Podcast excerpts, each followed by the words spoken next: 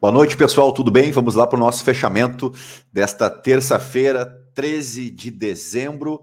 Uma terça-feira em dois atos, né? Tivemos uma sessão até o meio-dia, depois do meio-dia tivemos alguns anúncios aí do novo governo e aí o caldo entornou e o Ibovespa mais uma vez seguiu aí na contramão de Wall Street. A gente chega lá, mas antes vou deixar para passar o chapéu hoje no início do fechamento. Se você gosta do nosso conteúdo, por favor, dê o like aí, né? Siga o nosso canal. Se você me vê aqui no YouTube, te inscreve no canal. Se você me vê pelo Spotify, por gentileza, vai ali no coraçãozinho, avalie a gente com as 5 estrelas para a gente conseguir seguir, né, produzindo esse conteúdo para vocês.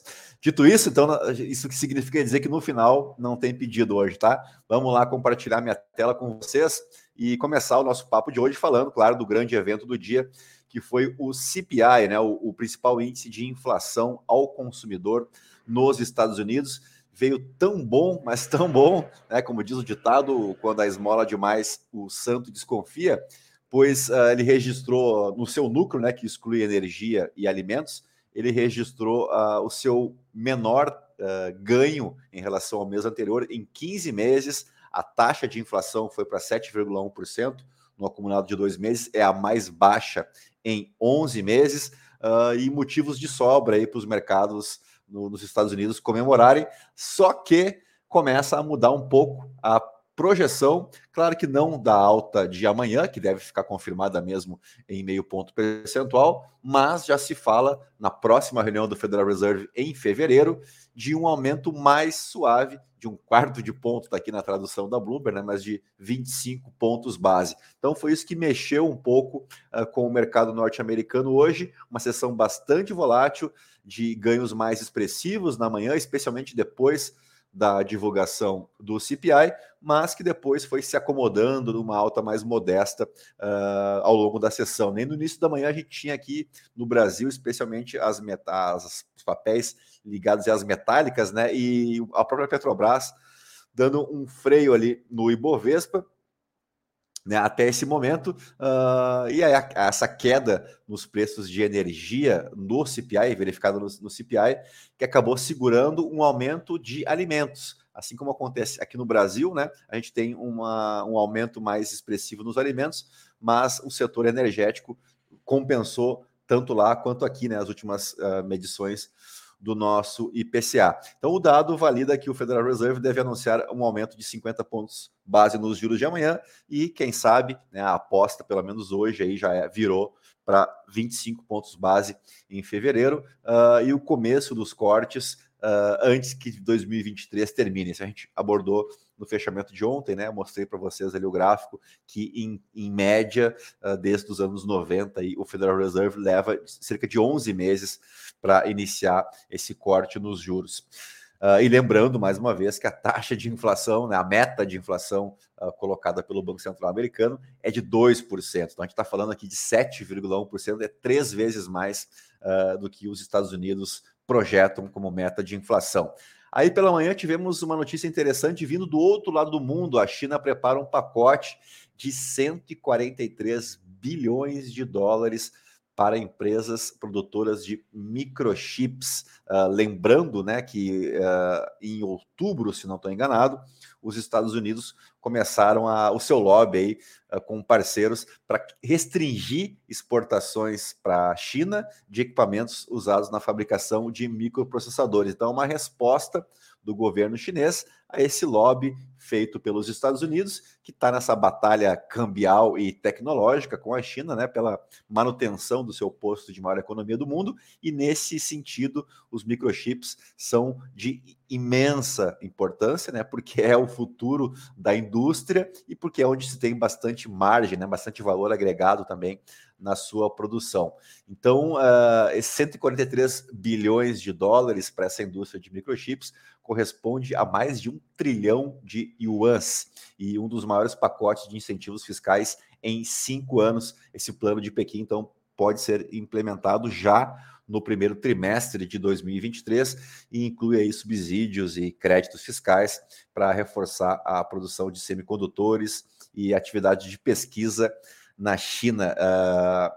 Fábricas, então, de semicondutores teriam direito a um subsídio de 20% sobre o custo total dos investimentos. Bom, deixa eu voltar aqui para vocês, porque daí tudo ia muito bem, tudo ia muito bom, né? Até deixa eu voltar aqui, porque daí a gente teve um anúncio na equipe econômica do Fernando Haddad, na equipe da Fazenda, do Gabriel Galípolo, na Secretaria Executiva do Ministério da Fazenda, que o secretário executivo, na verdade, é o segundo nome, né, do Ministério, é o cara que, em tese, toca o piano, né, que faz a coisa andar, e o nome, se não desagrada ou agrada, mas é um nome que, acho que no mínimo, não desagrada ao mercado financeiro, né, e aí eu queria compartilhar com vocês aqui, eu confesso que conheço muito pouco mesmo, sobre a figura do Gabriel Galípolo, eu assisti um vídeo dele, uma fala dele num canal do YouTube sobre as contradições do capitalismo no século XXI, gostei bastante até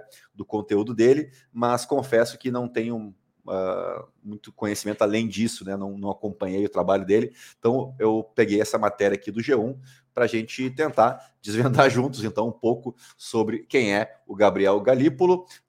Vamos pegar aqui e baixar. Ele é formado em Ciências Econômicas e mestre em Economia pela PUC de São Paulo. Também ele é professor universitário nos cursos de graduação da PUC, onde ele se formou, e ele foi presidente do Banco Fator de 2017 a 2021. E ele é especialista, então, nessas parcerias público-privadas. E aqui tem um pouco do que ele já andou falando aí, né? O que ele pensa sobre a economia brasileira.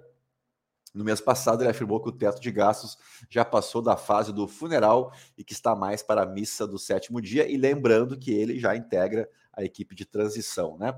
O que mais que eu peguei aqui? Ele é conselheiro econômico da Fiesp desde fevereiro desse ano, e ele tem um bom trânsito aí, tanto no PT quanto no mercado financeiro.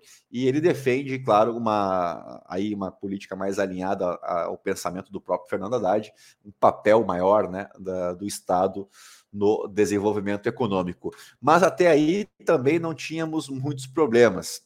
O que realmente entornou o caldo aqui hoje para o cenário local foi mesmo a confirmação do nome do Aloysio Mercadante para a presidência do BNDES. Daí esse eu posso falar com um pouco mais de propriedade, porque esse é do meu tempo, né? E esse eu conheço bem, porque eu acompanhei muito a política brasileira a partir dos anos 90, eu acompanhei Mensalão, eu acompanhei Lava Jato, e o nome do Mercadante começou a sua trajetória, ele é doutor em economia, cabe frisar, mas ele tem uma carreira muito mais política do que no campo econômico. Ele foi deputado federal ainda no início dos anos 90, depois ele foi vice-presidente do PT, ele foi coordenador de campanha da Luiza Erundina, ele já foi senador.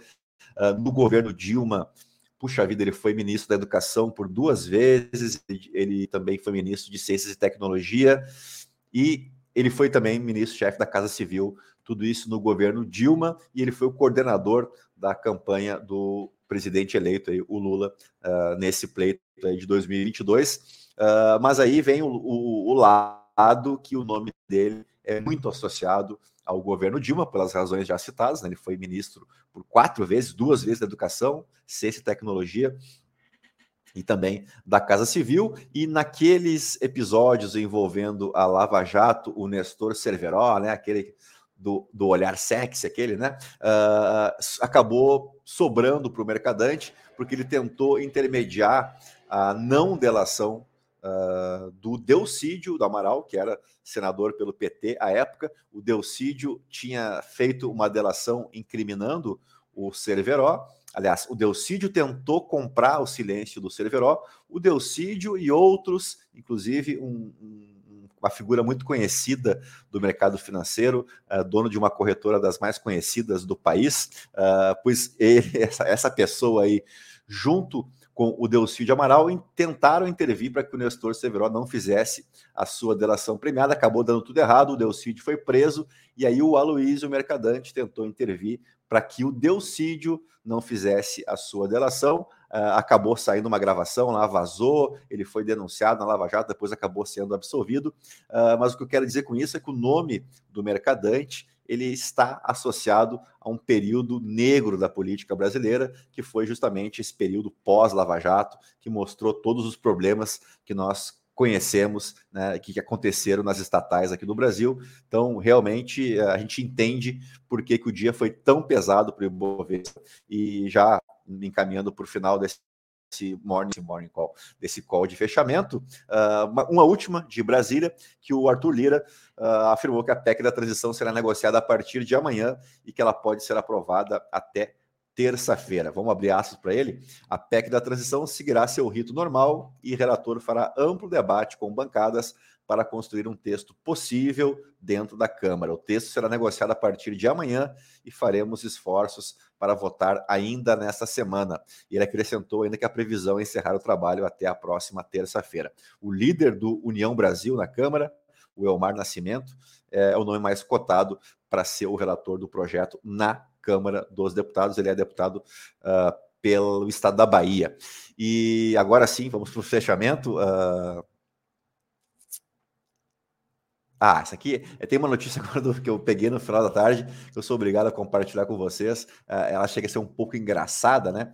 Mas o ex-presidente do Peru, Pedro Castillo, que tentou dissolver o Congresso na semana passada, acabou preso, toda a história que vocês conhecem, pois o advogado dele hoje disse que ele estava dopado quando ele fez o discurso onde ele dissolveu o Congresso, né?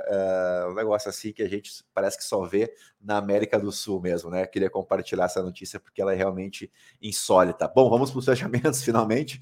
O petróleo do tipo Brent subiu mais uma vez pelo segundo dia consecutivo, 3,45% a $80,68. O petróleo que engatou uma sequência de 5, 6 quedas consecutivas, né? O dólar à vista fechou em leve alta de 0,07% a R$ 5,31.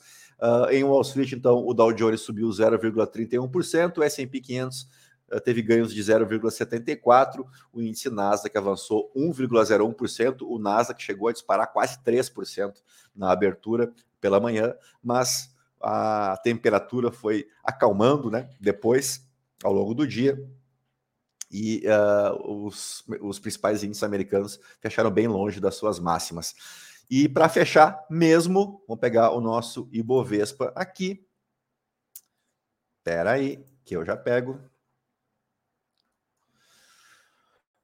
Vamos confirmar só.